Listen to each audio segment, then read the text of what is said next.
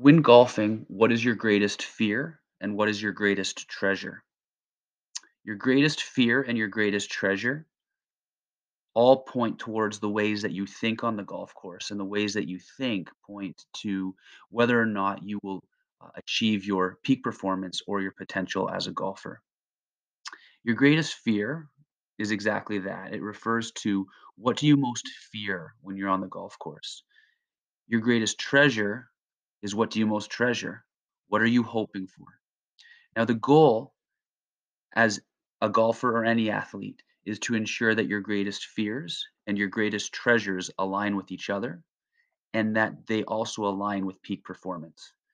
And often, the ways that athletes think are not aligned with peak performance, and their greatest fears and their greatest treasures don't complement each other.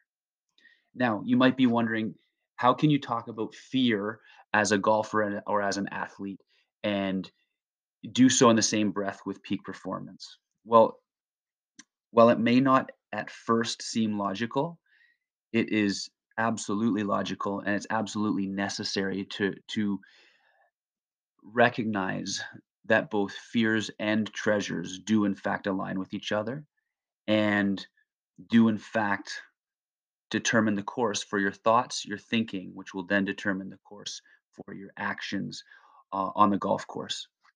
So, to illustrate this, um, let's look at everyday life. For myself, um, one of my greatest treasures is my kids. And when I think about my children, I think about what is my greatest fear and what is it my greatest treasure as a father? Well, my greatest fear is that they will think that my love is conditional.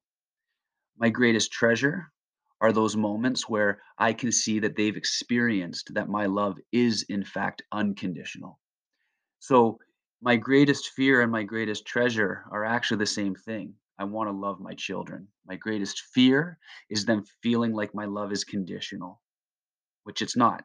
My greatest treasure is when they realize that it's not and that I do, in fact, love them unconditionally. So, it's the same for us as golfers and as athletes. Our greatest treasures, our greatest goals, our greatest hopes, they align with a fear. And that fear is of, of, often the opposite. So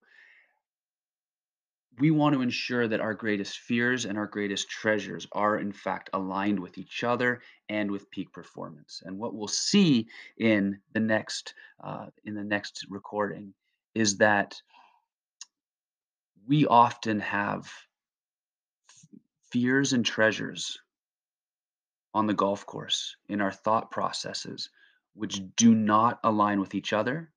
And even if they do, they often don't align with peak performance. And we want to make sure that that's what's happening.